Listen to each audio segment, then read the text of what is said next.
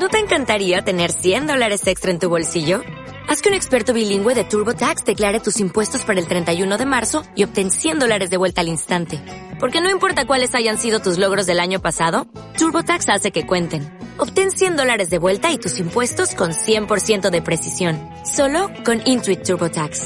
Debes declarar para el 31 de marzo. Crédito solo aplicable al costo de la presentación federal con TurboTax Full Service. Oferta sujeta a cambios o cancelación en cualquier momento.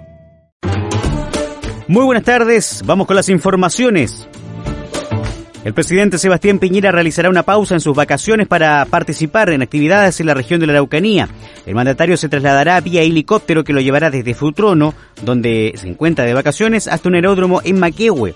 El jefe de Estado recurrirá a la comuna de Padre Las Casas para analizar los avances del hospital en construcción en el lugar.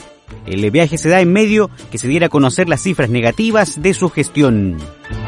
Unas 60 personas entre pasajeros y tripulantes a bordo del crucero Diamond Princess desde Yokohama, cerca de Tokio, dieron positivo al nuevo coronavirus, informaron este lunes los medios de comunicación japoneses.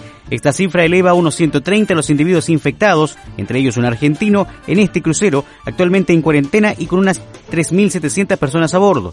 El crucero llegó hace una semana al puerto de Yokohama, al suroeste de Tokio, con unos 3.700 pasajeros y miembros de la tripulación, entre ellos al menos tres chilenos.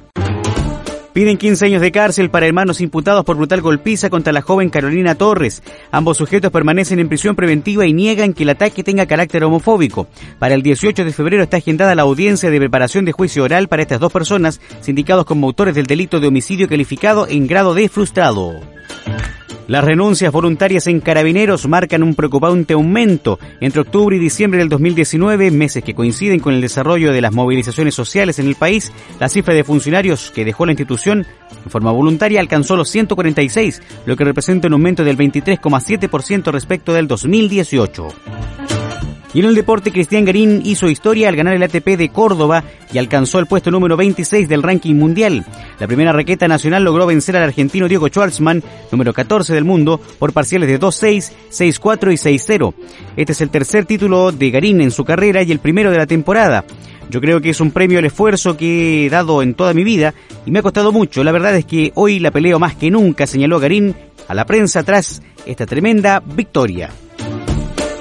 Son las informaciones en esta tarde. Nos reencontramos en cualquier momento con más noticias.